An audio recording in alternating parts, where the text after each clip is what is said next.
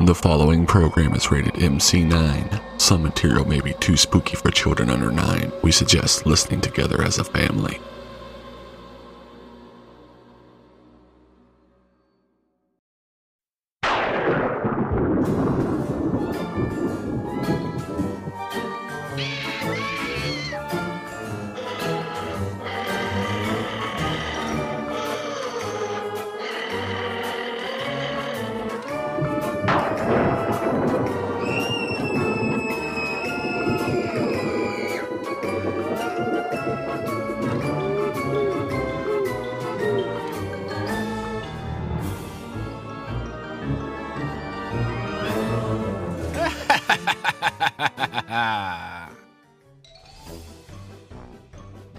Good evening, long time no scare.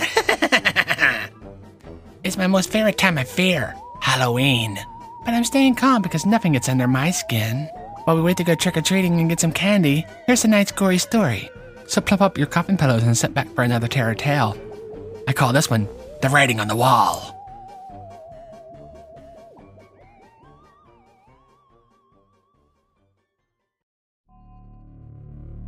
When I was younger, there was a rundown building at the bottom of our street.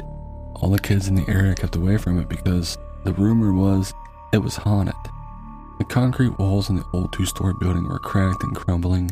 The windows were broken and shards of glass lay all over the floor on the inside. One evening, as a test of courage, my best friend and I decided to explore the creepy old place.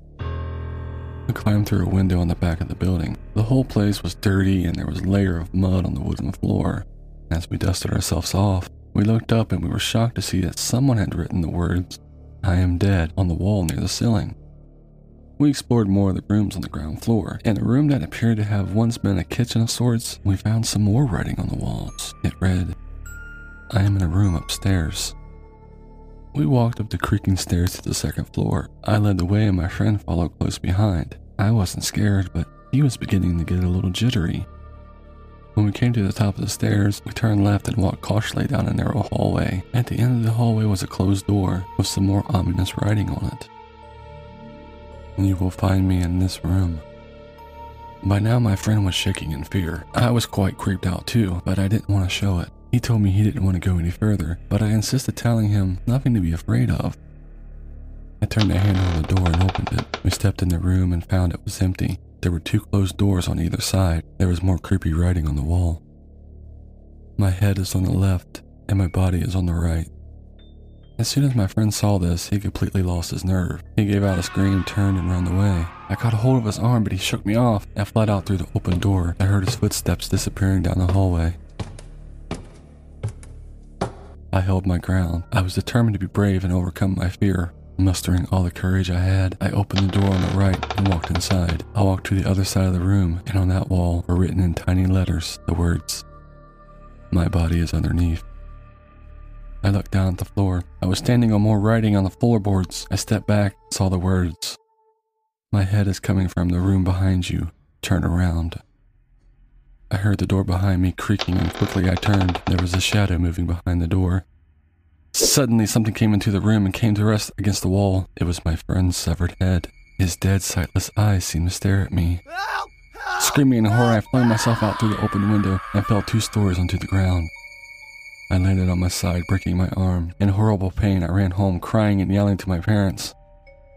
The police were called and they searched the old building. At first, they didn't find anything. There wasn't even any writing on the walls. They combed the house from top to bottom, but they didn't find any trace of my friend. Then they pried the floorboards up. His body was lying underneath. They never found his head.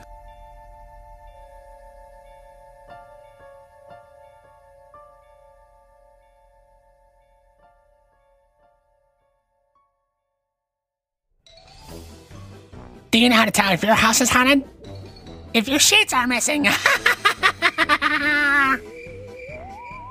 you should always be scared of going in an abandoned building, kiddos. They could be very dangerous. Trick or treat! Ah, the boys and ghouls are here. It's like it's time to go. See you next time, kiddos, for another Dread Time story. And remember to stay creepy.